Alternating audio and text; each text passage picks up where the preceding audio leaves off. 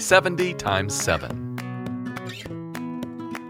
Peter asked Jesus a question Lord, what if someone wrongs me and I forgive him, but he wrongs me again?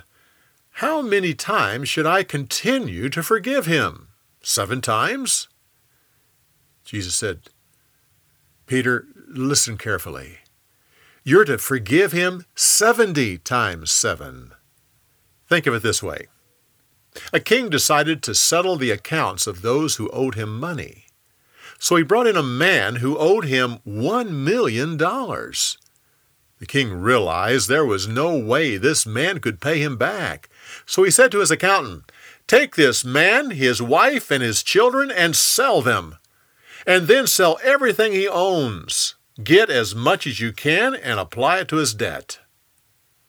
The man fell to the ground and begged, O king, please be patient with me, and I'll pay you everything I owe. Well, the king knew this was an empty promise, but he was sympathetic. He said, Release this man. I'll forgive his entire debt. The man could hardly believe his ears. His entire debt was gone, and he was free. A few days later, this same man found a friend who owed him $16. He grabbed him and started choking him. You owe me $16 and I want it now. The friend fell down and begged, Oh, please, be patient with me and I'll pay you everything I owe. No, I've lost my patience with you.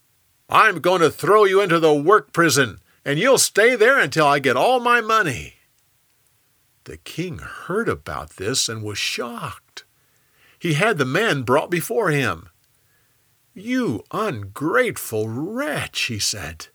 I forgave you your debt of one million dollars because I had pity on you.